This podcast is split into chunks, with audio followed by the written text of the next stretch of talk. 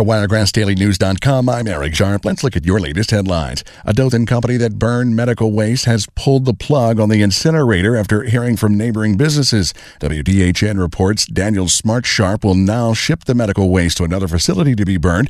The company wants to use a new unit that uses steam to sterilize the waste for safe disposal. The City Commission is reviewing that proposal.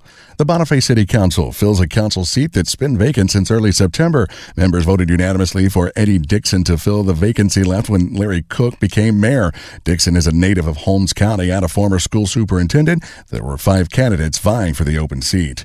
A former Alabama corrections officer is headed to prison. A judge sentenced 52 year old Mohammed Jenkins to more than seven years this week for using excessive force on an inmate at the Donaldson Correctional Facility in Bessemer. He pleaded guilty to charges earlier this year. The Houston County Sheriff's Office is asking for your help in solving a murder investigation.